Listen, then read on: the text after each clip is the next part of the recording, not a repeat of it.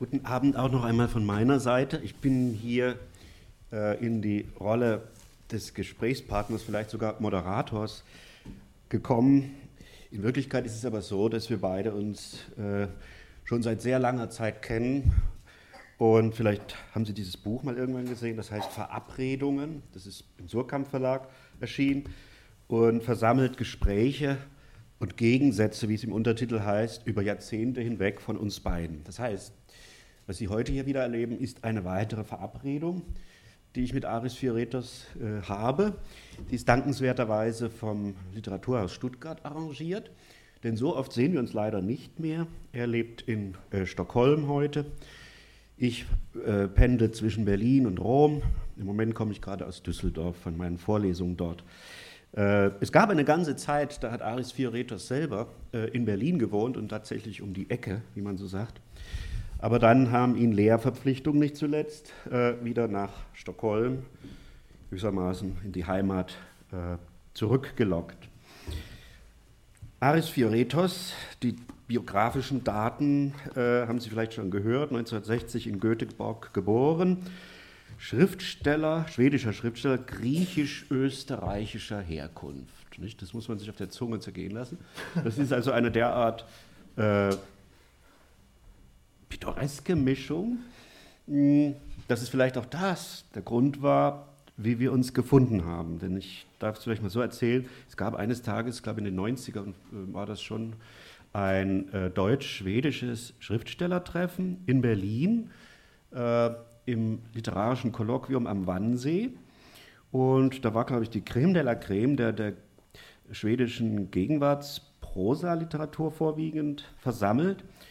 Und mir fiel aber äh, von Anfang an ein damals jüngerer, vielleicht der jüngste in dieser Runde auf, weil er sozusagen wie so ein Bote zwischen denen immer hin und her ging, so eine Art Hermes-Figur. Das hatte unter anderem damit zu tun, weil er also mehrere der Sprachen, die da im Raum standen, irgendwie gelinde beherrschte. Das fiel schnell auf, also er übersetzte dann ganz schnell dem einen oder anderen, was hier in Deutsch gesagt wurde, warf irgendwas in Englisch ein, erwiderte seinem Kollegen was auf Schwedisch. Ähm, ich weiß nicht, ob noch mehr Sprachen im Raum waren, aber Französisch und Latein. Französisch, Latein. Voilà, voilà, voilà, Also er, er, bestätigt es selber, es ist keine Hochstapelei. Ähm, und daraufhin ähm, begann ein Gespräch zwischen uns, also wir haben irgendwie einander Interesse und Gefallen gefunden. Und mich hat eben diese, diese Merkwürdigkeit auch so angezogen. Wie kann es sein, als jemand mit einem äußerlich also absolut griechischen Namen äh, jetzt für die schwedische Literatur steht. Mittlerweile steht er tatsächlich dafür so sehr, dass wenn ich zum Beispiel irgendwann in, in Stockholm ankomme, ich muss nur in irgendeiner Buchhandlung vorbeikommen, da liegt mit Sicherheit eine Neuerscheinung von Aris Fioretos im Schaufenster. Sie müssen sich ihn also wirklich auch als sehr präsenten Autor vorstellen in Schweden. Ähm, er ist dort in der schwedischen Kultur wirklich vernetzt, in den Medien präsent, äh, in den Tageszeitungen auch, unter anderem als Essayschreiber. Also jemand, der tatsächlich sehr, sehr aktiv ist und an allen Debatten auch teilnimmt. Und zugleich ist er aber, und das ist sehr selten, glaube ich, in seiner Generation jemand, der vor allen Dingen äh, so eine Brücke nach Deutschland immer baut. Und das wird ja wohl mit der Herkunft der Mutter zu tun haben. Nicht? Da kommt der sprachliche äh, Strang des Deutschen, der, von der österreichischen Mutter. Zwei Personen. du musst noch nichts sagen, aber falls. ja. Ja, äh, vielleicht ein Wort zum Deutschen. Man kann sich ja fragen, weil auch hier in, Deutschland äh, in dem Maße, dass man meinen Namen überhaupt kennt, denkt man, dass ich Grieche wäre oder vielleicht griechisch-schwedischer Autor wäre. Aber der Teil dieser Dreifaltigkeit, der am stärksten ist, ist wahrscheinlich äh, das Österreichische. Und das fällt äh, meistens weg. Äh, vielleicht hat es auch damit zu tun, dass es meine Mutter ist. Und Mütter treten nicht unbedingt gern in den Vordergrund, wenigstens nicht meine. Ähm, das hat aber dazu geführt in der Kindheit, dass es viel einfacher war, Deutsch zu lernen als Griechisch. Wenn äh, ein Vater darauf besteht, du solltest jetzt meine Sprache lernen, ich kann dir aber die nur bedingt beibringen, denn ich weiß nicht so richtig den Unterschied zwischen einem Akkusativ- und Dativobjekt, dann äh, fällt es einem sechsjährigen Fußballspielenden äh, Jungen sehr schwer, eigentlich diese Sprache äh, ordentlich zu lernen. Die Mutter ist viel sanfter, äh, sie übt keinen Druck aus, erzählt dann die gute Nachtgeschichten auf Deutsch und so, und so weiter und so fort. Und somit wird die Sprache viel ein, äh, schneller äh, intus aufgenommen. Das ist zu beneiden, nicht? Also Mehrsprachigkeit ist, ist finde ich, eine großartige Sache. Äh, sie ist buchstäblich sozusagen die Garantie, dass, dass wir uns in Europa äh, immer noch weiter verständigen können. Das muss ich nur nebenbei sagen. Also steht aus so einem Schriftstellerleben wie das seine hm, für eine Hoffnung, die, die gerade jetzt in Europa ein bisschen gefährdet ist, wie ich, wie ich glaube. Also dieses Zurücksinken sozusagen in, in, nationale Identitäten und so hat ja auch zu tun mit Sprachbarrieren oder mit Mangel an, an Vermittlung zwischen mhm. diesen Kulturen. Ähm, was wir gerade gehört haben von dem Vater, das können Sie in einem anderen Roman, den ich besonders Ihnen ans Herz lege, erfahren. Der letzte Grieche ist sozusagen seine Geschichte, sein Porträt dieses Vaters, der also aus äh, Griechenland nach Schweden geht, weil es damals für ihn dort keine Perspektive gab. Heute würde man sagen, schon eher auch eine Art Wirtschaftsflüchtling. Nicht? Es, spielen politische Motive hinein, aber es war auch eine, eine Frage der Perspektivlosigkeit damals. Perspektivlosigkeit. Er war ja äh, jung, er, er verließ sein, seine Heimat äh, im zarten Alter von 19 mhm. und war politisch, ideologisch äh, wach, äh, aber hatte sich eigentlich bis dahin politisch in seiner Heimat nicht äh, blamiert. Aber es war für ihn unerträglich, in, im Land weiter zu bleiben und flüchtete eigentlich, auch weil er Wehrdienst nicht machen wollte und konnte vor 74, also nach, erst nach dem Fall der Junta damals äh, wieder zurück in die Heimat. Er war 25 Jahre lang weg.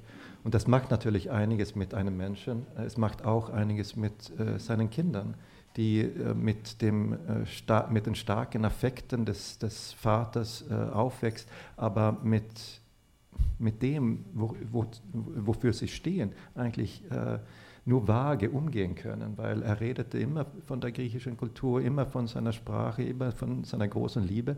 Aber als Kind warst du ja nie da, also konntest du es auch nicht wirklich mit real existierenden Dingen verbinden.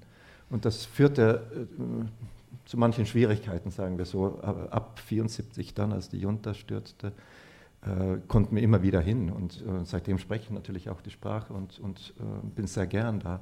Aber es hat lange gedauert. Ja, auf Griechenland kommen wir natürlich gleich zu sprechen, weil wir uns ja dem Roman, wie Sie merken, so langsam annähern. Äh, in diesem Roman äh, Der letzte Grieche erfahren wir eben auch etwas von den, von den sprachlichen Schwierigkeiten des Vaters, der dort äh, in Schweden dann den Beruf des Arztes ausübt. Ist er, ist er sogar eine Art Chefarzt gewesen, oder? Ja, eines Krankenhauses. Und doch, das ist schöne Passagen, überflügeln ihn seine eigenen Kinder jetzt, weil sie natürlich sozusagen die, das Schwedische viel, viel äh, leichter erlernt haben. Und da gibt es hübsche Szenen, wo gewissermaßen äh, der Sohn dem Vater hier und da sprachlich weiterhelfen muss. Dem Vater, der aber andererseits gesellschaftlich da schon völlig verankert ist, der aber, und das ist, sagt viel aus über seine Natur, ähm, auf eine gewisse Weise auch immer Grieche bleiben wollte. Also ein gewisser Starrsinn ist darin. Äh, es kommen immer wieder Erinnerungen hoch. Er hat so seine Regeln, seine kulturellen Spielregeln, die er natürlich mitgenommen hat und die er den Kindern dann wahrscheinlich auch vermittelt hat.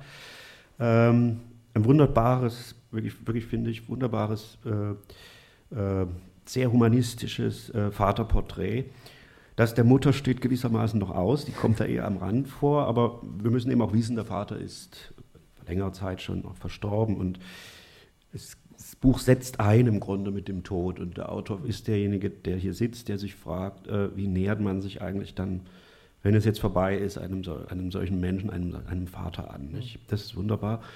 Ich erwähne das auch, weil es gibt zwei andere äh, Romane, die gab es davor im Deutschen, Die Seelensucherin, das eine Buch, Die Wahrheit über Sascha Knisch, ein anderes, ähm, die zum Beispiel äh, eher in die, in die Geschichte, äh, frühere Geschichte des 20. Jahrhunderts gehen und Figuren, äh, also fiktional, aber auch äh, Figuren, ähm, die halbreal was mit, mit zum Beispiel der Wissenschaftsentwicklung zu tun haben. Und zum ersten Mal jetzt mit dem Roman Mary haben wir, was, was Fioretos Schreiben betrifft, ein, ein völlig neues Buch, einen neues, neuen Typus äh, vor uns. Wir haben äh, eine Geschichte, äh, oder wir haben eine Handlung, die in die jüngere griechische Geschichte führt. Ähm, wir haben das Porträt einer, einer jungen Frau, einer sehr willensstarken jungen Frau, einer 23-jährigen Studentin der Architektur, die eben im Jahre 1973 ähm, im Rahmen der Studentenunruhen in Griechenland, überall, aber speziell eben auch in Athen, die ausgegangen sind von dieser Athener Universität, ähm, in die Mühlen gerät des Staates. Sie wird verhaftet. Und das Buch handelt dann auf den folgenden 350 Seiten etwa vom Martyrium dieser jungen Frau. Es erspart uns wenig oder nichts eigentlich. Wir werden ziemlich nahe Zeugen ähm, der Methoden, mit denen diese Militärdiktatur Oppositionsgegner äh, behandelt, behandelt, muss man sagen. Wir verfolgen ihren Weg sozusagen am Anfang des Romans äh, sind wir im Zentrum von Athen, in dieser Universität. Es werden Szenen auch von den Aufständen da beschrieben. Äh, in die Untersuchungshaft, in eine Kaserne außerhalb der Stadt und äh, schließlich auf eine dieser Gefangeneninseln. Irgendwo habe ich gelesen, das soll die Insel ähm, Gyaros vielleicht sein oder hat als Vorbild Pate gestanden. Es, sind, es werden uns eigentlich wenige Daten gegeben. An einer Stelle, das fällt schon auf, sehr weit hinten im Roman heißt es einmal, es ist ein Sonntag, der 6. Januar 1974. Das ragt aber schon heraus. Das fällt auf im, im ganzen Roman, dass, dass wir sozusagen selber so ein bisschen die Orientierung verlieren. Was wir aber sehen, ist sozusagen immer wie mit der nahen Kamera, was dieser jungen Frau nun äh, widerfährt. Sie ist schwanger und wird dann verschiedenen Folterungen ausgesetzt und geht, wie gesagt, einen, sehr äh, zu Herzen gehenden Leidensweg. Im Hintergrund steht eine zweite Figur, das ist ihr Freund Dimos, einer der Anführer dieser Studentenunruhen, ein, ein Student der Elektronik, der unter anderem dann eben in dieser Zeit an einem Radiosender mitgebastelt hatte. Also für das System würde man sagen, ein, ein Rädelsführer, also eine Person, die natürlich im Zentrum der Verfolgung steht. Der kann anscheinend untertauchen, wir erfahren das nie ganz. Äh, die Verbindung ist natürlich dann abgetrennt, aber sie in ihrer, äh, in, ihrer Haft gibt kein einziges Sterbenswort über ihn preis. Sie könnte also mehrfach sich loskaufen, indem sie irgendwelche Angaben macht, wie andere das auch tun. Äh, sie zieht sich immer stärker ins Schweigen zurück und bezahlt dafür einen sehr hohen Preis. Das ist in etwa, äh, ohne, ohne zu viel vorwegzunehmen, äh, die Handlung. Wir erfahren auch etwas über ihren privaten Hintergrund, nämlich die Familie dieser Mary, Petrus, wie sie irgendwann kommt, auch mal der Familienname. Ich bin ganz stolz, Petru, dass ich den dann gefunden habe. Man muss richtig aufpassen, wie bei so Indizien in dem Roman, die so suchen. Und äh, der Hintergrund dieser Familie, das ist also, das sind Regime, eine regimetreue Familie. Ähm, der Vater hat sogar irgendwie noch royalistische Ambitionen, richtige systemtreue Familie. Die Mutter von ihr heißt es mal, ist die Leiterin der Archive der Staatspolizei. Muss man sich also mal vorstellen, das ist nicht irgendwer, sondern die Mutter dieser Heldin, die dann so tapfer ist, ähm, ist ein, eine gewisse Größe in diesem System. Auf die Details kommen wir vielleicht später noch. Vielleicht ähm, habe ich gedacht, ist es vielleicht doch jetzt ganz gut, wenn du magst, mal irgendeine Passage zu lesen. Hm? Das kann ich gerne tun. Äh, die, äh, man kann sich fragen, wieso man auf die Idee kommt, als äh, Person mit meiner Chromosomenbildung äh, über eine junge, äh, junge, schwangere Frau zu schreiben äh, und aus, sogar aus ihrer Sicht. aber vielleicht können wir später darüber reden. Äh, es war immer ein, großer Wunsch von mir, Schwangerschaft literarisch umzusetzen. Ähm, ich glaube, wir müssen, oder ich muss nichts eigentlich äh, hinzufügen zu dem, was Doris äh, Grünbein jetzt gerade gesagt hat. Ähm, das Buch setzt im November 73 ein und jeder, der mit griechischer Zeitgeschichte vertraut ist, wird wissen, da Damals fand eben dieser Studentenaufruhr statt. Man hat drei Tage lang ausgeharrt, die Studenten an dem Polytechnikum in Athen. Ähm, der Aufruhr wurde niedergeschlagen, die Repression nahm zu, aber Neun Monate später stürzte die Junta wegen der Zypernkrise. Es war mit anderen Worten der Anfang des Ende äh, der Diktatur, dieser Aufstand. Deswegen ist das so besonders wichtig für die griechische 68er Generation, äh, die mit Verspätung, mit Jetlag sozusagen 73 geboren wurde. Auch dazu vielleicht später mehr. Ich lese einfach den Anfang, äh, die ersten fünf, sechs Seiten, äh, wo die Hauptfigur vorgestellt wird.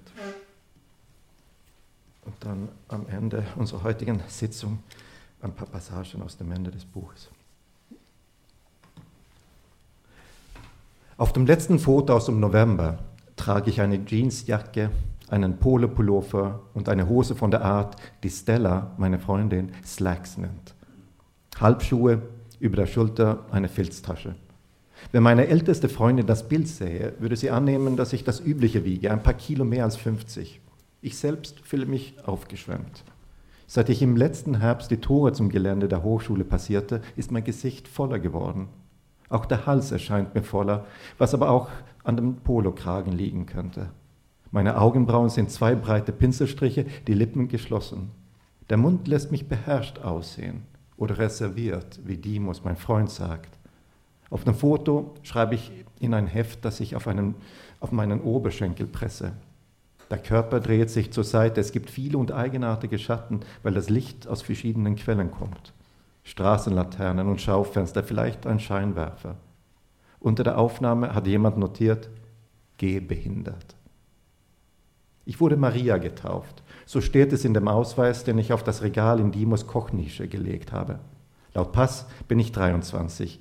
Vor ein paar Jahren konnte ich mir nicht vorstellen, wie es sein würde, so alt zu sein. Jetzt studiere ich bereits im letzten Studienjahr Architektur. Nur die Examensarbeit steht noch aus. In ihr soll es um mehr Familienhäuser in urbaner Umgebung geben, gehen, aber ich bin nicht besonders weit gekommen. Ich weiß nicht, ob ich Bauingenieurin, Landschaftsarchitektin oder einfach Architektin werde. Ich vermute einfach Architektin. Zumindest würde ich mir das wünschen. Als ich klein war, wurde ich Tochter oder Marienkäfer genannt, gelegentlich auch Poliomädchen. Die Krankheit erklärt mein Hinken. Ich wurde auch mit anderen Namen gerufen, habe aber nicht vor, hier auf sie einzugehen. Dimos nennt mich Mary. Von nun an werde ich so heißen. Mary, die Reservierte. Auf dem Bild sind die Nieten über, den, über, der linken Brusttasche der Jacke nicht zu sehen. Ich drückte sie nach dem Arztbesuch fest. Manchmal bin ich abergläubisch. Es ist seltsam, aber, aber erfüllt von samtester Sorge habe ich gleichzeitig das Gefühl, eine Sonne im Unterleib zu tragen. Zitternd wie eine geballte Faust Jubel. Als ich aufwache, ist es 7 Uhr abends. Eigentlich hatte ich nicht vor zu schlafen, nachdem ich von der Ärztin zurückkehrte. zurückkehrte, war mein Körper jedoch schwer wie feuchte Erde, der Kopf leicht wie Äther. Es reichte, mich auf das Bett zu legen, schon war ich weg. Nun merke ich, dass der Schlaf traumlos gewesen ist, fast erinnerungslos, als hätte sich der Körper von seinem Auftrag ausruhen müssen, ein Mensch zu sein. Dimos Seite des Bettes ist leer, Seit dem letzten Mittwoch ist mein Freund in der Hochschule.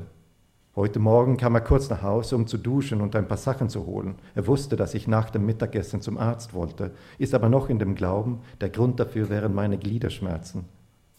Wenn wir uns sehen, werde ich es ihm erzählen. An der Decke dreht sich träge, doch systematisch der Ventilator. Obwohl es Herbst geworden ist, sind die Tage heiß, nicht zuletzt in diesem Backofen von einer Wohnung. Wenn ich lang genug die Luft anhalte, bilden sich am Haaransatz Schweißperlen. Kurz danach formen sie einen Tropfen, der groß genug ist, um über die Schläfe zu rinnen. Er gleitet am Ohr entlang, kitzelt ein wenig und verschwindet in den Nackenhaaren. Das Rinnsal erinnert mich an das Bild, das ich vor ein paar Tagen in der Zeitung sah, nach meinem ersten Besuch in der Arztpraxis, als ich nur eine Urinprobe abgab. Ein Junge saß darauf mit einer Decke um die Schultern und weit aufgerissenen Augen. Tränen hatten Furchen in sein unfassbar schmutziges Gesicht gegraben. Die Wangen glichen einer verwüsteten Flusslandschaft. In den Armen hielt er einen rußigen Klumpen. Erst als ich die Bildunterschrift las, begriff ich, was das war. Der Sechsjährige mit seinem Teddybär. Er überlebte das Feuer, in dem seine ganze Familie umkam. Ich weinte wie ein Kind.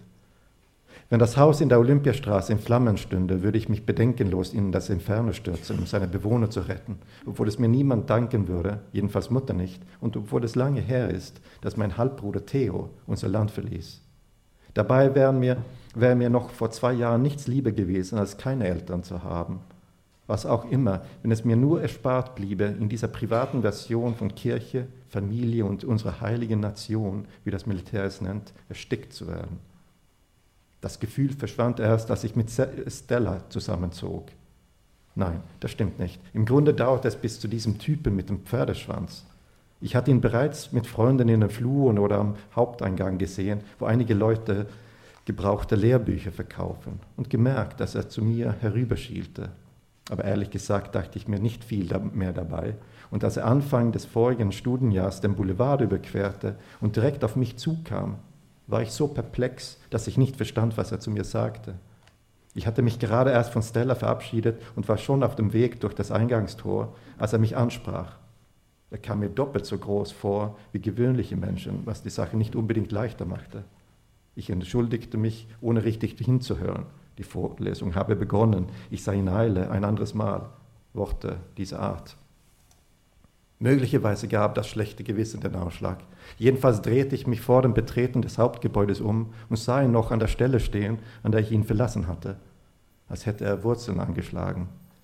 Das sollte mein erstes Bild von Dimos werden.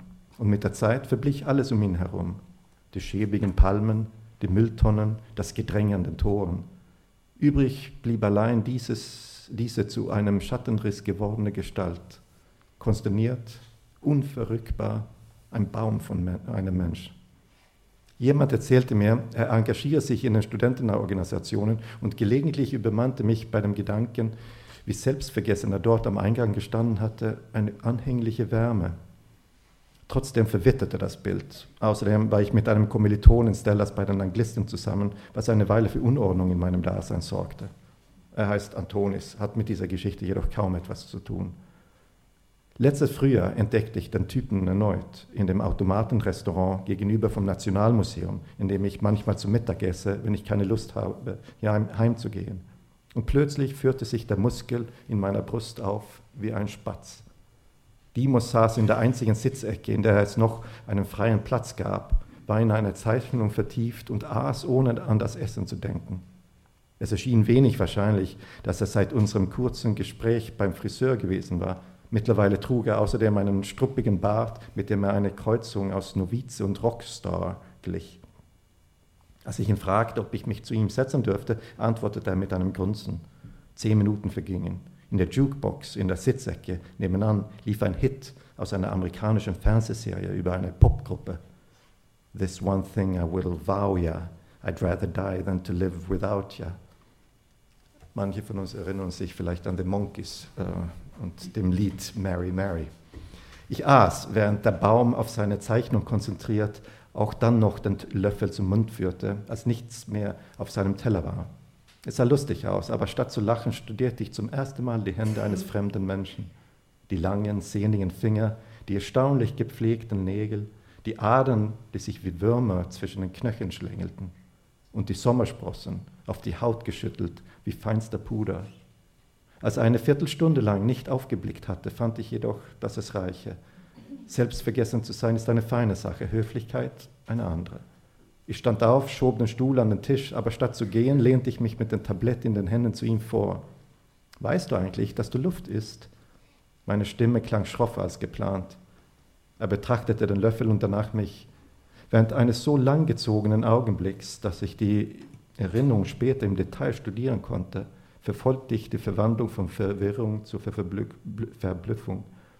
Als er erkannte, wer ich war, schnappte er nach Luft. Sein Atemholen war so vorbehaltlos und so unverstellt, dass es mir einen Schock der Verbundenheit versetzte. Lächelnd, aber nervös gab er vor zu schlucken und mir wurde klar, dass ich mich besser wieder hinsetzen sollte. Entschuldige, das Tablett klapperte. Ich war neulich wohl ein bisschen unhöflich. Das ist alles. So wurden wir ein Paar. Als der Baum seinen Plan zusammengerollt hatte, nannte er mir seinen Namen. Ich hatte ihn schon gehört, wer nicht, allerdings nicht gewusst, wie er aussah. Vielleicht buhlt er um meine Bewunderung, überlegte ich. Vielleicht denkt er, es beeindruckt mich, dass er einer der freien Studenten ist. Als, mich, als ich mich ihm vorstellte, entgegnete er jedoch nur die Tochter des Hauptmanns. Mit vielem hatte ich gerechnet, damit sicher nicht. Der Spatz hörte auf zu flattern und ich versuchte aufzustehen. Was immer ich darauf erwiderte, es würde das Falsche sein. Man kann anfangen oder aufhören.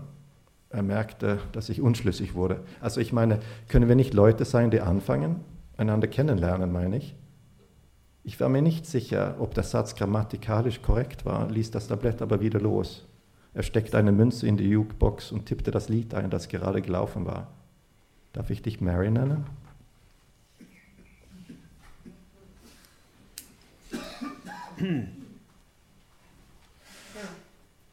Also mit dieser äh, Verfehlung der beiden beginnt, beginnt diese Paarbeziehung. Man kann eigentlich sagen, im ganzen Roman, dass die beiden sich immer wieder verfehlen. Das ist sozusagen das, die, die Konstruktion. Sie ja. kommen aus zwei verschiedenen ähm, politischen Sphären. Also Sie haben es gehört, das ist ein Zitat. Ihre Familie ist eine private Version von Kirche, Familie und unserer heiligen Nation, wie das Militär es nennt.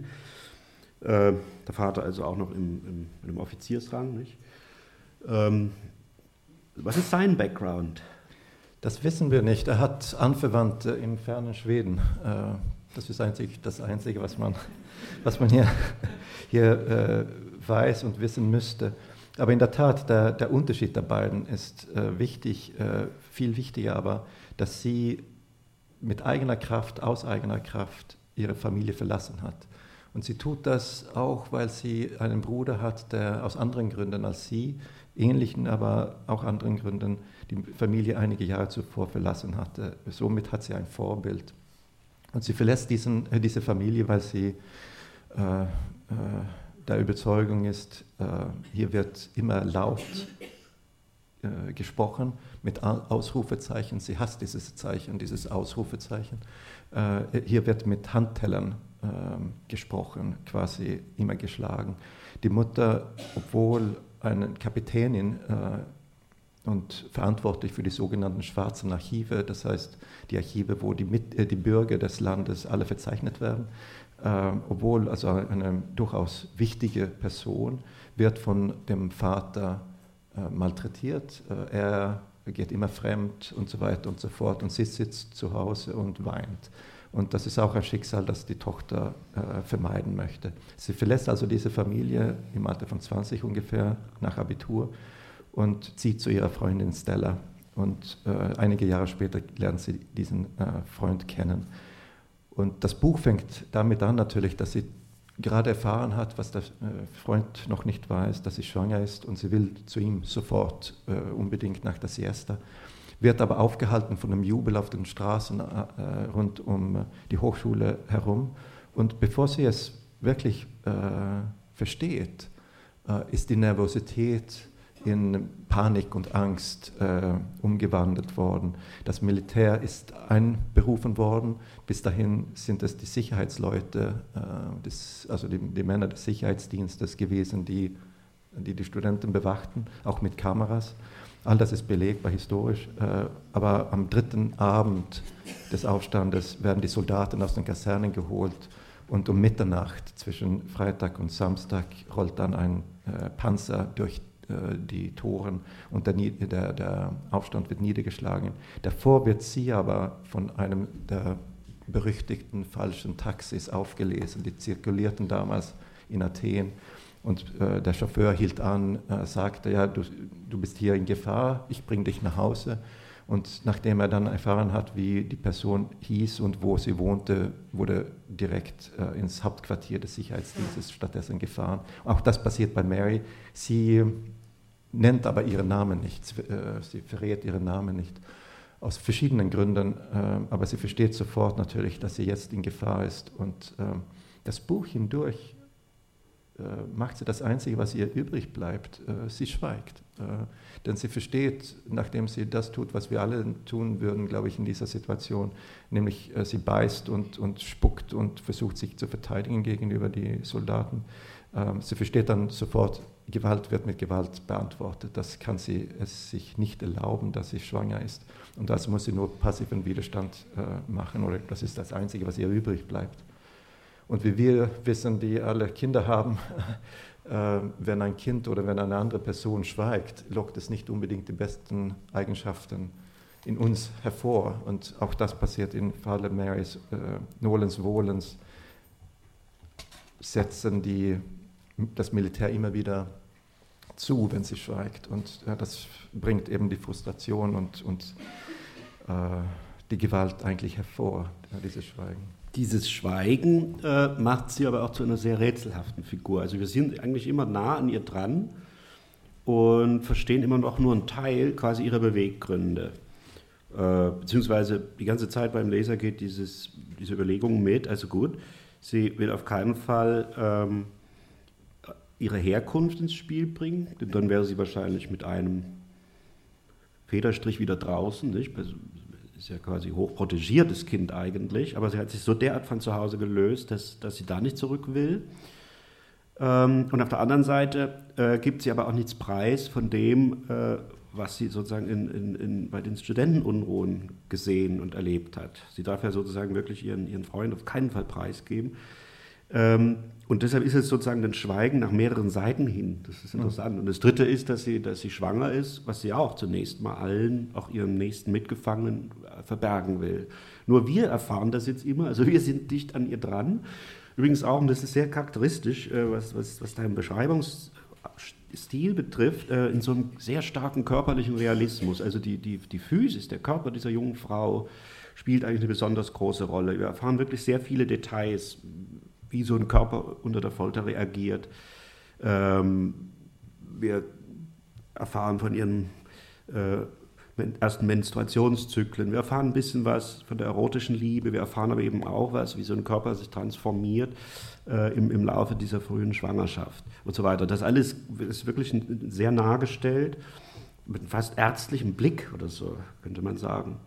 Äh, aber zugleich bleibt sozusagen das die Psyche immer noch ein Rätsel. Das ist, das, äh, ist eine Grundspannung, die die Kunstfertigkeit dieses Romans eben ausmacht. Ähm, der im, im, im, Aufbau so ist, dass, dass wir sozusagen jetzt Schritt für Schritt ihr Martyrium in dieser Gefangenschaft immer weiter erfahren, aber dann kommen so Rückblenden, aus denen müssen wir uns dann sozusagen so ein Puzzle dieser mhm. übrigen Familienteile, wie erwähnt, äh, machen. Der Bruder zum Beispiel, Theo, der wurde ins Ausland geschickt, er ist schwul und das geht gar nicht natürlich in so einer äh, konservativen Familie.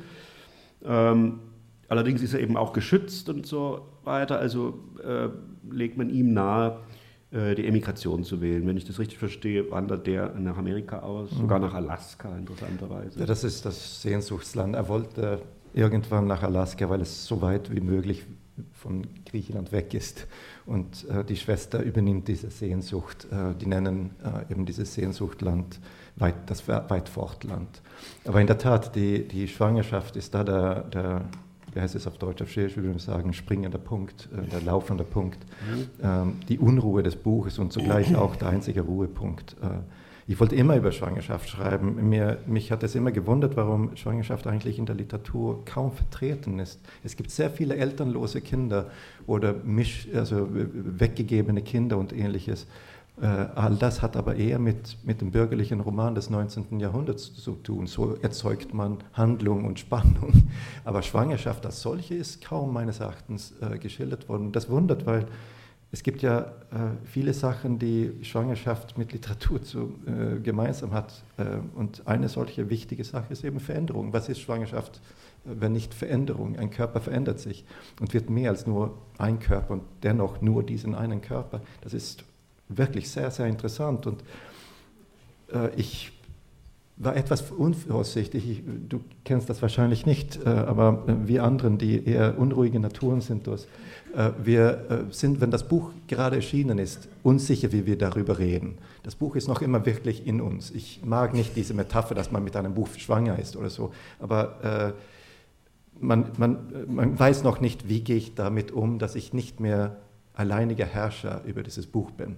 Äh, jetzt teile ich dieses Buch mit anderen Menschen, die haben auch ihre Meinung, berechtigte Meinung dazu. Äh, das ist die Nervosität. Auf der anderen Seite, wenn man in dieser äh, Lage interviewt wird oder angesprochen wird, ist, neigt man auch, oder wenigstens manche von uns neigen dann auch zu einer gewissen Überheblichkeit. Man hat gerade das wichtigste Buch der Literaturgeschichte geschrieben. Und wenn man gerade in der Situation dann gefragt wird, du mit deinem Hintergrund schreibst über Schwangerschaft, wie kannst du das tun, dann rutschen manche komische Antworten heraus, die man vielleicht nicht unbedingt später wiederholen möchte. Ich tue es trotzdem. Ich habe nämlich gerade das erlebt in Schweden, als das Buch vor zwei Jahren erschienen ist, in so einem Fernsehsofa-Programm, Sie wissen, morgens oder vormittags. Da kam eben diese Frage und ich antwortete aus dieser Mischung aus Nervosität und Überheblichkeit, naja, wissen Sie, das ist gar nicht so schwierig. Äh, man müsste sich eigentlich nur vorstellen, man schluckt einen Aquarienfisch und dreht langsam die Lautstärke höher. Und das war natürlich nicht so gemeint, äh, aber das führte dann, das führte dann zu einer gewissen Auseinandersetzung und eine junge, junge Dame meldete sich in irgendeinem so einem Social Medium äh, und wahrscheinlich, also um die 20, äh, wahrscheinlich mit viel Metall im Gesicht ausgestattet und äh, sagte dann, und jetzt sagt er uns auch noch, wie es ist, schwanger zu werden. Äh, das war die, die, die, impulsive Reaktion dieser Frau. Und ich kann wirklich diese Wut verstehen, in meiner repressiven Toleranz sogar äh, äh, hofieren. Äh, ich, naja, ich sehe schon die Seminare, wo, es, wo dein Roman irgendwie als Schlüsselbeispiel für, für Gender-Diskussionen herhalten muss.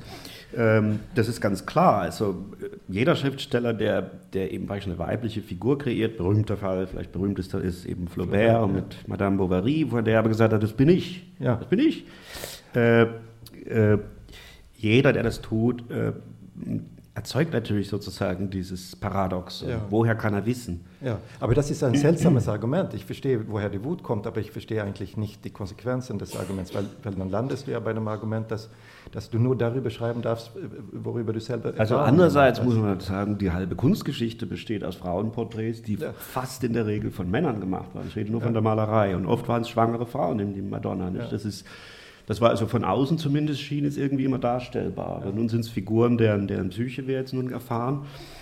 Und, äh, und nochmal vielleicht dieses Stichwort der Sprachlosigkeit. Das ist ja im Grunde auch ein Paradoxon. Du schreibst, das Ganze ist die Basis der Sprache, aber du, du äh, umkreist gewissermaßen Leerstellen. Da, da, da wird eine große kunstvolle Spannung im Ganzen.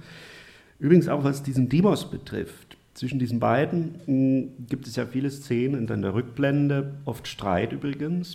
Äh, man hat das Gefühl, also das ist ein junger Revolutionär, der aber wenig Humor hat. Oft dreht sich das Thema wirklich darum, ja, du kannst ja wohl mal lachen und äh, kann, kannst, du, kannst du mit deinen Genossen nicht auch mal ein bisschen ironisch an die Sache mhm. rangehen. Da wird er aber mal ganz besonders fuchsig, nicht? so geht es gar nicht. Er hat, er hat ein bisschen was von so einem steifen Revolutionär, so à la Brecht, nicht? So, so ein bisschen ein Holzköpfiger und er braucht natürlich die Frau, die ihn so ein bisschen locker macht. Nicht? Das gelingt hier und da auch, also da nähern die sich wieder an, aber dann merkt man auch, er hat Prinzipien und unter anderem äh, kann er nicht tatsächlich nicht über alles lachen, dazu ist die Lage zu ernst. Er versteht äh, nicht. Und da ist wieder so eine Art Sprachlosigkeit, nistet sich zwischen den beiden ein. Man merkt, die sind nicht von derselben Wesensart. Hm. Sie ist dann immer in der nachträglichen Reflexion, rudert sie zurück was ich sehr typisch finde und, und äh, geißelt sich dann, sagt, ich hätte natürlich, ich hätte hier mehr auf ihn eingehen können oder so, wahrscheinlich habe ich wieder alles falsch gemacht. Äh, dann erwacht allerdings auch langsam ihr Stolz, mhm. weil es eben zu Recht hat sie argumentiert. Sie ist überhaupt ja, die sind so hin und her gerissen zwischen, zwischen Stolz und Nachgiebigkeit. Mhm. Und wirklich, er sagt, er nennt sie mal irgendwann wie einen Panzerschrank oder so. Mhm. Äh, tatsächlich ist er eher, eher äh, sozusagen der, der, der Panzerschrank, den sie erst knacken muss. Sie hat ja auch, äh, sie schafft ja auch Szenen, hm, vielleicht darf ich das nur erwähnen, ich muss es dreimal lesen, um es zu begreifen, was da passiert. Also im Grunde ihr Abschied von ihrer Familie ist, ist eine sehr dramatische Szene, wo sie quasi ihren Vater die Treppe runterstürzt, oder? Mhm. Habe ich das richtig verstanden? Der bricht sich da die Arme und so. Ja. Das ist sozusagen der Endpunkt. Äh, in einer Szene, wo vorher erzählt wird, dass äh, wie der Vater ihren damaligen, den früheren Freund vor dem Dimos auf eine grausige Weise demütigt. Mhm. Und dann reicht es ihr und dann rebelliert sie so gegen den Vater, dass sie ihn auch physisch angreift. Ja. Also, also sie ist auch praktisch eine, eine, eine, eine ja, eine Ödipus-Figur. Nicht? Sie, sie ist eigentlich ein, ein, kleiner Junge, der den Vater killen will. Sie äh, vermeidet ja, bis, bis es nicht mehr geht, Gewalt. Aber es gibt diese eine Szene in ihrem eigenen Leben und da versteht sie ja, dass sie mehr mit dem Vater gemeinsam hat, als es äh, erwünschenswert wäre. Auch mit der Mutter übrigens. Den die, Ordnungssinn. Den Ordnung, ja, äh, oder auch mit der Mutter übrigens, die ja äh, diese transformierte oder, oder, oder, oder wie heißt es, äh, ähm, äh, äh, ja, die, diese transformierte Gewalt nach innen kehrt, mhm. in, in, Trauer und, und Weinen, aber eigentlich eine Art von, von passiver Aggressivität dann ausstrahlt. Auch das teilt sie mit der Mutter äh, in gewisser Weise. Ähm, aber wichtig bleibt, glaube ich, dass die, äh, das Schweigen äh, eine Art Überlebensstrategie ist. Äh, sie schweigt dann natürlich nicht, sie wird mit weiteren fünf Frauen auf eine Gefängnisinsel äh, geschickt, äh, um eines der Gefängnisse, die durch Druck des Roten Kreuzes und äh, von Amnesty International zugemacht worden war, ein paar Jahre zuvor, das sollte wieder eröffnet werden und jetzt werden diese Frauen aufgefordert, da zu putzen, damit die ersten Gefangenen da leben können. Sie werden also nicht einmal, diese Frauen, als, als Gefangene wahrgenommen. Und mit diesen Frauen redet sie natürlich. Äh, aber da besteht eine, eine andere Schwierigkeit, die äh, auch zu Wort äh, gebracht wird. Als sie noch im Gefängnis sind, erfahren diese Frauen, dass es Angeberinnen unter ihnen gibt. Also es ist gar nicht so also sicher, Spitzel, ne? Spitzeln, ja. ja, dass es gar nicht so sicher ist, auf wen man sich da einlässt auf dieser Gefängnisinsel. Und mich interessierte die Dynamik zwischen diesen Menschen und wie man gemeinsam doch so etwas wie Vertrauen aufarbeitet. Wie, wie funktioniert Vertrauen, wenn es Lebensstrategie, äh, überlebensstrategisch ganz einfach das notwendig ist? Es wird ja früh gestört in einer Szene in der Untersuchungshaft. Das ist eine sehr plastische Figur, die da herausgearbeitet die jeder irgendwie kennt, der totalitäre Systeme äh, kennt, von außen oder sogar von innen erlebt hat. Eine, eine Lady, die da in, in einer dieser Gefängnisse, äh, in Gefängniszellen mit ist und, und anscheinend sehr gutmütig, gibt da Ratschläge den jungen Frauen, die sind natürlich jetzt alle erstmal heillos aufgelöst und aufgeregt. Diese Situation ist ja neu für alle. Und die entpuppt sich dann als eine von diesen äh, hm. Spitzeln. Nicht? Genau. Eine, eine vornehme Dame. Das mhm. ist schon sehr subtil. Ist, und von da ist aber für unsere Mary klar, hier kannst du eigentlich gar keinem mehr trauen. Vorsicht. Mhm. Und, äh, kannst ja auch nicht ausweinen mehr. Weißt gar nicht, ob, ob die Zellen Genossin tatsächlich. Nein, es geht schon. Äh, sie, sie, schaffen es dann auf dieser Insel, weil, weil es eben mit diesen kleinen Gesten anfängt. Mhm. Äh, und äh, das baut dann Vertrauen. Äh, man tauscht sich aus über die roten Tage oder hilft einem. Die eine hilft die andere mit, mit irgendetwas, was wir in unserer Sicherheit wirklich für sehr unwichtig halten würden. Und somit langsam akkumuliert sich äh, Vertrauen. Und das ist, glaube ich, das andere große Thema äh, des Buches. Schwangerschaft auf der einen Seite. Da hat man mal so eine Passage, wenn du jetzt, also hm? äh, äh, ist eben, eben, eben, dieses Vertrauen zwischen diesen Frauen. Äh, und es gibt sogar eine, eine Frau, die ihr Kind mit äh, sich gebracht hat. Auch das ist historisch belegbar. Ich habe ja recht viel recherchiert und auch mit vielen Menschen in meiner Umgebung, in der erweiterten Familie äh, und so weiter gesprochen, die ähnliche Erfahrungen gemacht haben. Und äh, es gibt mehrere Fälle, wo eine Mutter ihr Kind mitgebracht hat auf so einer Insel, sodass sie eigentlich zu sechs, acht sind, äh, nee, Quatsch, zu siebt, die, die sechs Frauen und äh, das eine kleine Kind. Was war jetzt mit der Stelle? Ja, 255. Ja, entscheidet beim letzten Besuch nur so so eine Passage, wenn wir auf dieser Insel sind. Bis, bis eine Passage, die ich nie vorgelesen habe und du weißt nicht, was da wirklich los ist, aber ich lese sie trotzdem. ich lese sie ja auch. Beim letzten Besuch der Krankenschwester stand das Wochenende bevor. Zwei Tage später bin ich hier eingetroffen. Als ich am nächsten Morgen erwache, ist demnach Sonntag, der 6. Januar 1974. Ich wiederhole das Datum, finde aber, dass es wie ein Zeitpunkt auf einem anderen Planeten klingt. Gleiches gilt für den 14. Juli, das Datum, an dem 40 Wochen vergangen sein werden und das ich trotz meines Aberglaubens sofort ausrechnete, als ich bei der Ärztin gewesen war. Sie hatte hinzugefügt, beim ersten Mal könne es bis zu zehn Tage über den errechneten Termin hinaus dauern, weshalb ich annehme, dass der 14. nicht das definitive Datum sein wird. Um nicht überwältigt zu werden, atme ich ein, halte die Luft an und atme wieder aus. Als sich das Blut beruhigt hat, suche ich die Strümpfe mit Linsen und Reis heraus, dann greife ich zu der kleinsten Konservendose. Ich habe die Absicht, meine eigene Zeitrechnung zu erschaffen. Doch statt Kerben einzuretzen, werde ich täglich ein Reiskorn in die Dose legen. Wenn ich über ein Datum wie den 14. Juli und von mir aus auch den 24. nachdenke, kommt mir unweigerlich die Postkarte von der TSS Olympia in den Sinn. Theo, der Bruder, hatte sieben der Ringe ausgemalt, fünf blieben noch, trotzdem war er längst angekommen, als ich die Karte erhielt. Benötige ich nicht in ganz ähnlicher Weise zwei Zeitordnungen? Zehn Wochen sind seit der Unachtsamkeit, das ist, als das Kind erzeugt wurde, vergangen. Zählt man die Wochen seit meiner letzten Menstruation mit, sind es schon zwölf, bald dreizehn. Dr. Kolber, ihre Ärztin, meinte, eine Mandarine schaffe es, nach der Hälfte der Zeit zu überleben. Wenn heute der 6. Januar ist, bleiben also noch acht Wochen, bis wir sicher sein können. Ich beschließe, so viele Linsen in die Dose zu legen. Jeden Morgen werde ich ein Reiskorn hineinwerfen und einmal in der Woche eine Linse herausnehmen. Eine Zeitrechnung für den Schmerz, eine andere für die Erleichterung. In dieser Situation ist sie dann sogar schon in Einzelhaft. Also hat sie sozusagen die letzte, verschärfteste Stufe dieser Internierung erreicht.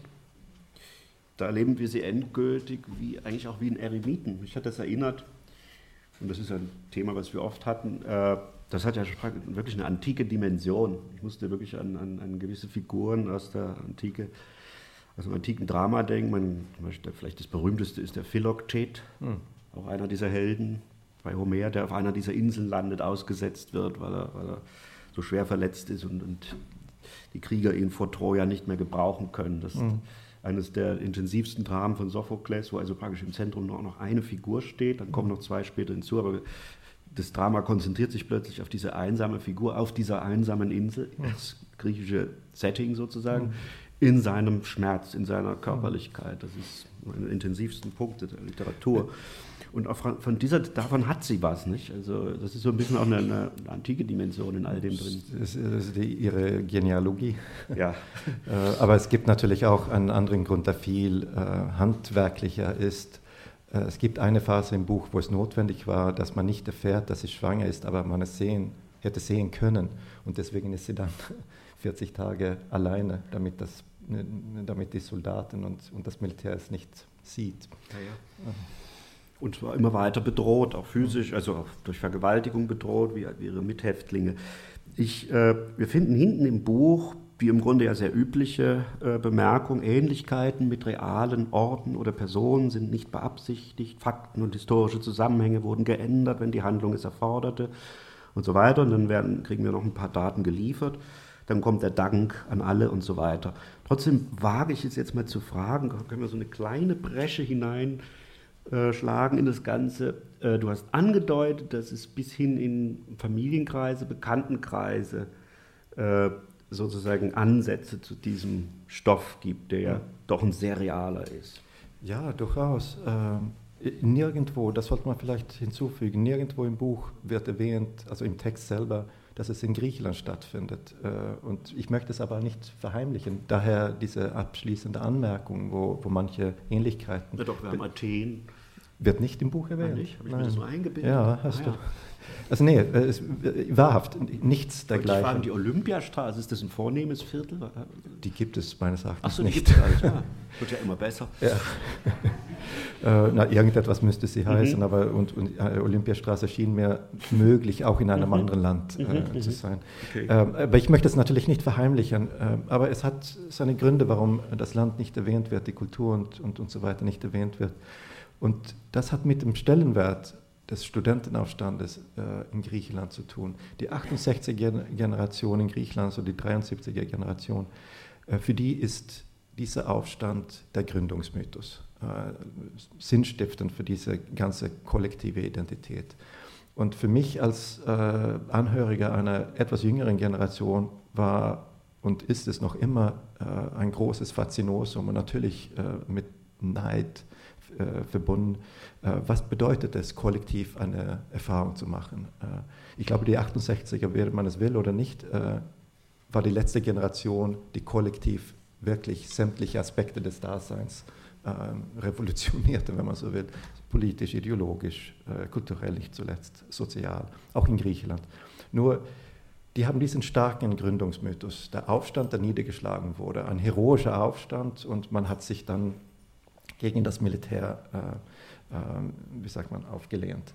Äh, das ist die, aber auch die Generation, die das Land in den Wohlstand später geführt hat und jetzt äh, zum Rande de, des Abgrundes. Eine Generation, die bis auf die Knochen sich blamiert hat, äh, politisch, äh, sozial, äh, ideologisch. Ähm, genauso sehr wie die alten Machteliten, gegen die sie sich damals auflehnten. Und mich interessierte, wie funktioniert so ein Mythos innerhalb äh, einer Generation, wenn sie so sinnstiftend ist.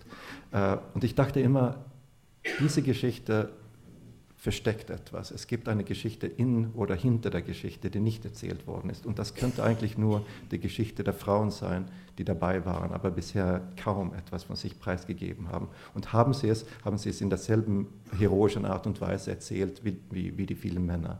Ähm, das ist ein Muster, das wir aus Hollywood kennen, aber natürlich aus der griechischen Mythologie, wo, wo die Helden immer dieser äh, äh, Sorte sind. Und das mochte ich nicht. Und ich dachte, äh, da ist etwas anderes äh, auch dabei. Und so habe ich angefangen mit Anverwandten, die, die äh, in den 50er Jahren auf den Inseln waren, äh, zu sprechen. Und später dann auch habe ich Frauen gefunden, die beim Aufstand dabei waren und dann auch die ehemalige Vize-Finanzministerin, wenn Sie sich an sie erinnern können, die sich auch ein wenig blamiert hat in der Öffentlichkeit vor einem Jahr.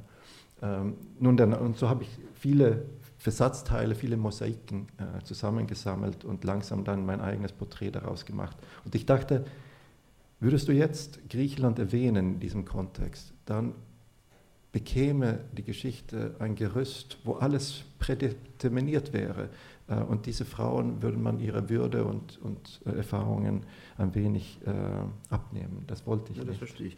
Ja. trotzdem die Frage, also jemand wie der Demos, den könnte man später in der, in der, in der Tsipras-Partei wiederfinden. Denke ich auch, ja. Und wie hätte die weitere Karriere unserer Mary aussehen können? Wer weiß. Äh, sie ist ja, und das interessierte mich auch, sie ist ja aus einer rechten Familie, hat sich losgelöst und hat diesen Boyfriend, aber sie ist eigentlich erst durch die Erfahrungen in diesem Buch zu einem politischen Mensch äh, äh, wird sie. Äh, und das interessierte mich. Wie wird man zu einem politischen Mensch, äh, wenn man nicht unbedingt jetzt ideologisch äh, das Ganze verarbeitet? wie wird man eigentlich dazu gezwungen? Mhm. Und was passiert in so einer Lage? Das wollte ich schildern. Und vielleicht hätte sie auch das Studium der Architektur dann abgeschlossen und wäre eine mhm. rechtschaffende ja. griechische moderne Architektin geworden. Ähm, Vielleicht soweit erstmal zu diesem Buch. Und jetzt komme ich zurück auf unser Spiel, was wir da die ganze Zeit treiben.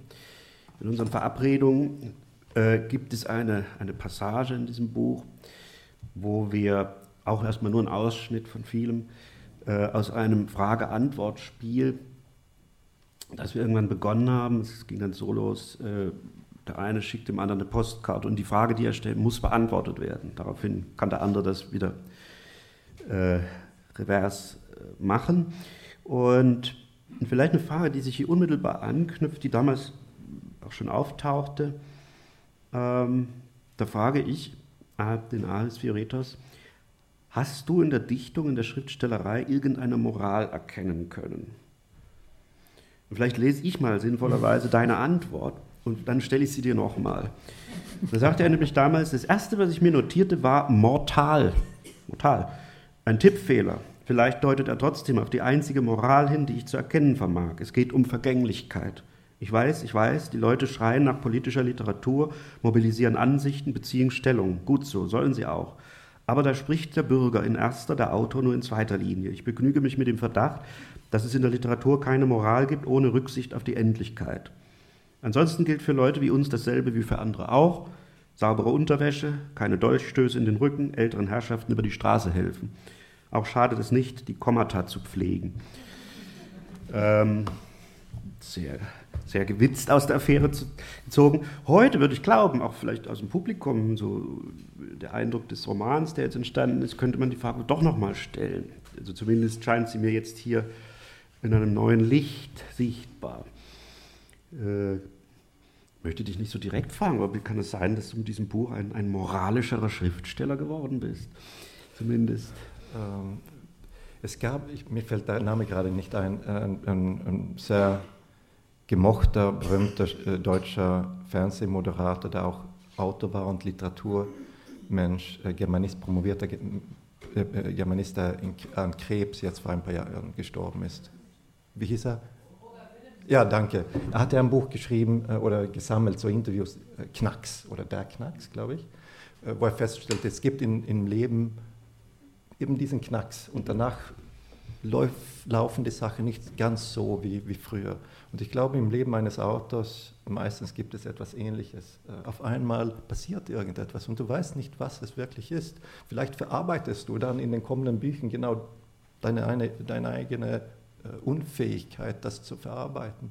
Aber nach diesem Knacks schreibst du ganz einfach anders. Äh, und ich glaube, bei mir ist dieser Knacks schon in den früheren Büchern, dem letzten Griechen und auch in der halben Sonne, deutete er sich an. Aber hier ist der Manifest. Und äh, dieses Buch, äh, ich weiß nicht, was es mit mir gemacht hat, aber ich kann nicht mehr so schreiben wie früher. Mhm.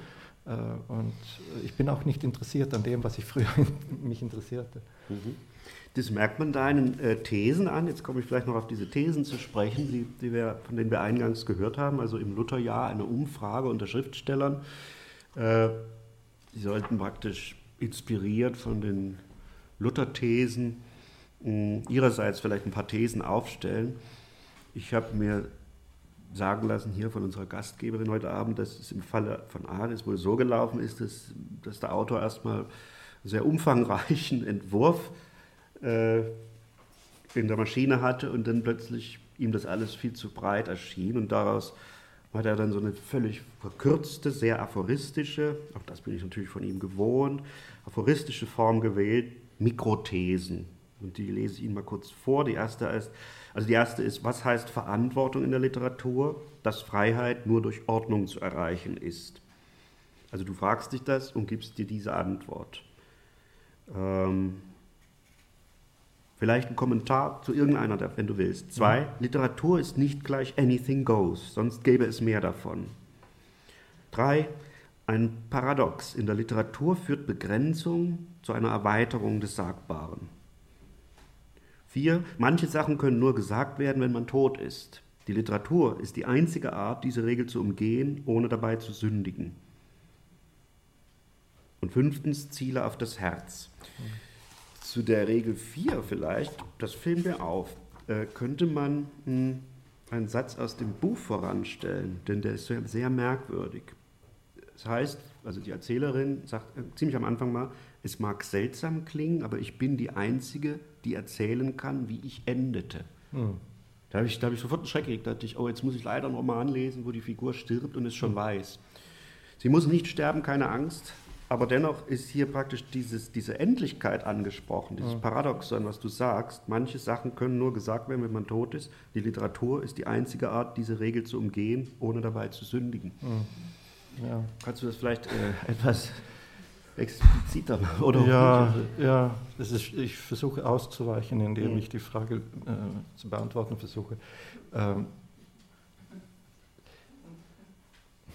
ja, sie stirbt nicht, aber sie, irgendetwas in ihr stirbt genau. natürlich. Sie verwand, wird verwandelt und äh, nennt sich am Ende des Buches nicht mehr Mary, sondern niemand äh, oder irgendjemand. Und äh, das ist eigentlich die einzige Art, auf der man äh, dieses Paradoxon da am Anfang des Buches, das du zitiert, ähm, erklären kann. Ähm, das äh, versteht man natürlich als Leser erst am Ende des Buches.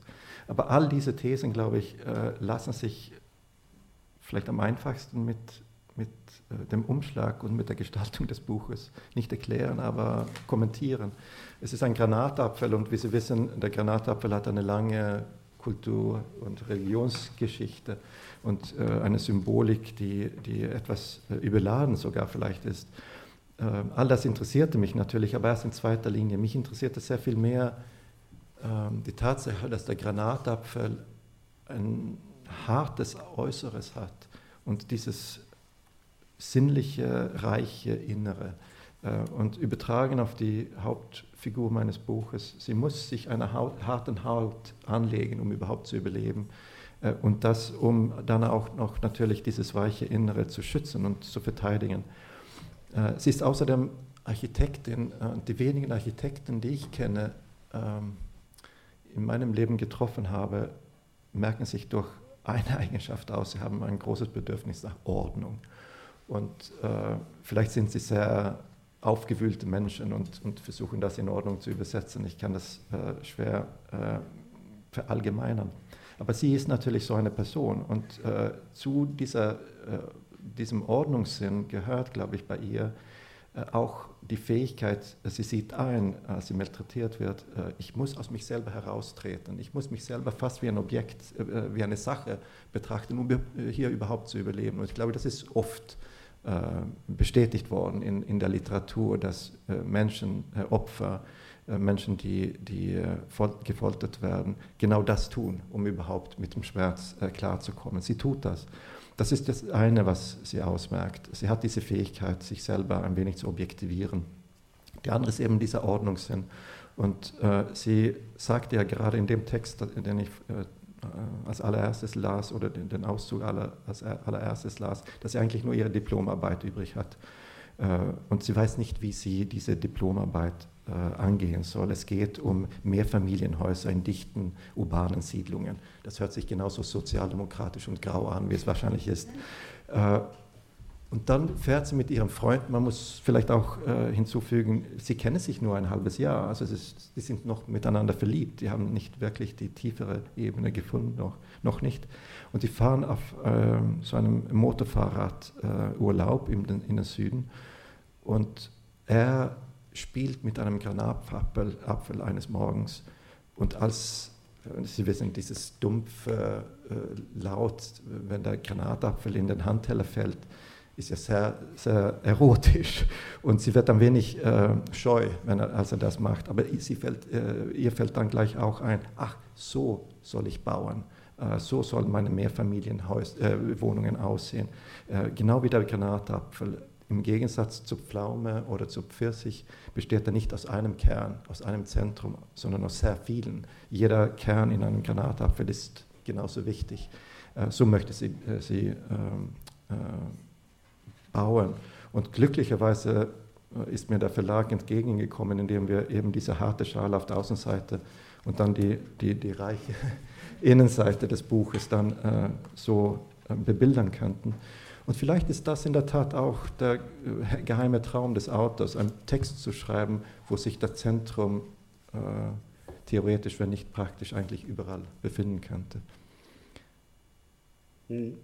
Das ist sicher eine Antwort auf diese von dir selbst gestellte Frage. Also, dass man mit der Literaturfreiheit, in der Literaturfreiheit nur durch Ordnung erreichen kann. Man merkt eine starke Strukturierung in allem. Nicht nur die Figur versucht sich, das kann man nachvollziehen, in dieser äh, Auflösung sozusagen ihrer, ihrer Identität gewissermaßen immer wieder eine Struktur zu geben. Sie muss ja die Tage zählen, sie muss irgendwo herausfinden, wo sie gerade ist. Sie, sie versucht so mit wenigen Mitteln Markierungen zu schaffen, auch im Gedächtnis. Nicht? Das ist ja ein vielfach beschriebenes Phänomen bei, bei äh, solchen Gefängnisaufenthalten, Internierung, dass, dass Zeit und Raum sozusagen äh, verloren gehen. Ja. Und bei dir auf einer anderen Ebene zum Beispiel die Kapitel, es sind sieben Kapitel und die ersten sechs haben alle, und das kommt im Roman an einer Stelle auch nochmal vor, äh, äh, Frageworte als, als Titel. Wer, warum, wo, was, wie, wann. Nur das siebte Kapitel hat dann Punkt, Punkt, Punkt. Da, da fehlt dieses Fragewort und so weiter. Und es gibt einen Prolog natürlich und noch einen Epilog, aber da, da ist auch wieder diese, diese Strukturierung. Mhm. Etwas, was, was, sagen wir mal, äh, dem Gedichteschreiber durchaus ja vertraut ist in, in, in der Poesie, der Vers mhm. hat das ja immer äh, äh, betrieben. Das ist ja, ist ja, wenn man so will, eine ganz klar organisierte Form des Ausdrucks eben selbst wenn wir inzwischen auf Reime verzichten und, und die Metren aufgegeben haben, man, man, man, überschaut einfach so ein Gedicht schneller und in einem Gedicht fällt auch schneller spontan auch dem Blick äh, die Ordnung dieser wenigen Worte auf oder auch die Unordnung. So, ähm, so verstehe ich das. Also, äh, aber Punkt 5 ist eben dann doch, das ist ein klares Programm für eine emotionale Literatur, Ziele auf das Herz. Nicht? Das ja. ist sozusagen dein Motto. Ja, das ist mein Motto, glaube ich. Es ist sehr doppeldeutig mhm. natürlich. Ja, ja, das ist doppeldeutig. Ich hoffe, Stefanie Stegmann ist nicht aus abhanden gekommen. Äh, Ich meine, ja, ja, das ist natürlich doppeldeutig, habe ich auch gedacht. Das ist ja genau das, was, was die Leute bei der Exekution tun. Nicht? Also, naja, sehr, sehr doppeldeutig. Oder auch in Liebesbeziehungen, wenn man einmal aufs Herz gezielt ist, das kann, kann schon zu schwersten Verletzungen führen. Ähm, ja, fast möchte ich das hier öffnen, aber ich äh, habe hier noch eine letzte Frage gefunden in unserem lustigen Büchlein. Das ist wirklich toll, da habe ich dann irgendwann ihn gefragt. Ähm, Grünbein und Fioretos, Frage 43. Kurz und brutal gefragt, warum schreiben Sie, Herr Fioretos? Vielleicht magst du es zum Schluss vorlesen, deine Antwort von damals. Hm. Um, um Himmels willen, um nicht verrückt zu werden, um die 37 Grad Celsius unserer Körper zu feiern, um mich an Dinge zu erinnern, die nie geschehen sind, um der Schöpfung auf die Finger zu schauen, um in Ruhe staunen zu können, um das Alphabet zu, untersu zu untersuchen, um Tote zu erwecken, um über Jahrhunderte hinweg mit anderen ins Gespräch zu kommen, um allein, aber nicht einsam sein zu müssen, um die Zukunft über den Tisch zu ziehen, um es mit der Weltherrschaft doch ernst zu meinen, um einen Punkt zu machen, komischerweise auch, um Zeit zu gewinnen. Kurzum, warum nicht?